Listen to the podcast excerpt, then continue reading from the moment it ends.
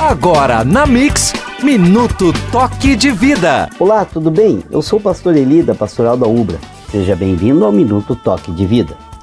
Se eu dissesse que Jesus foi morto por Pilatos com uma crucificação, nem por isso seus discípulos o abandonaram e estes relataram a sua volta à vida. De onde vocês acham que tirei essas informações? Da Bíblia? Certo, mas não apenas dela. Essas informações estão contidas em livros históricos do primeiro século. Essas que eu tirei, no caso, foi de Flávio Joséfo. Saber que Jesus viveu e morreu é um fato. A sua morte foi testemunhada por muitas pessoas. Saber que Jesus ressuscitou, ah, aí é fé. Não é algo que se possa explicar. Parece um antimarketing de Deus, expor a morte do filho e esconder a ressurreição.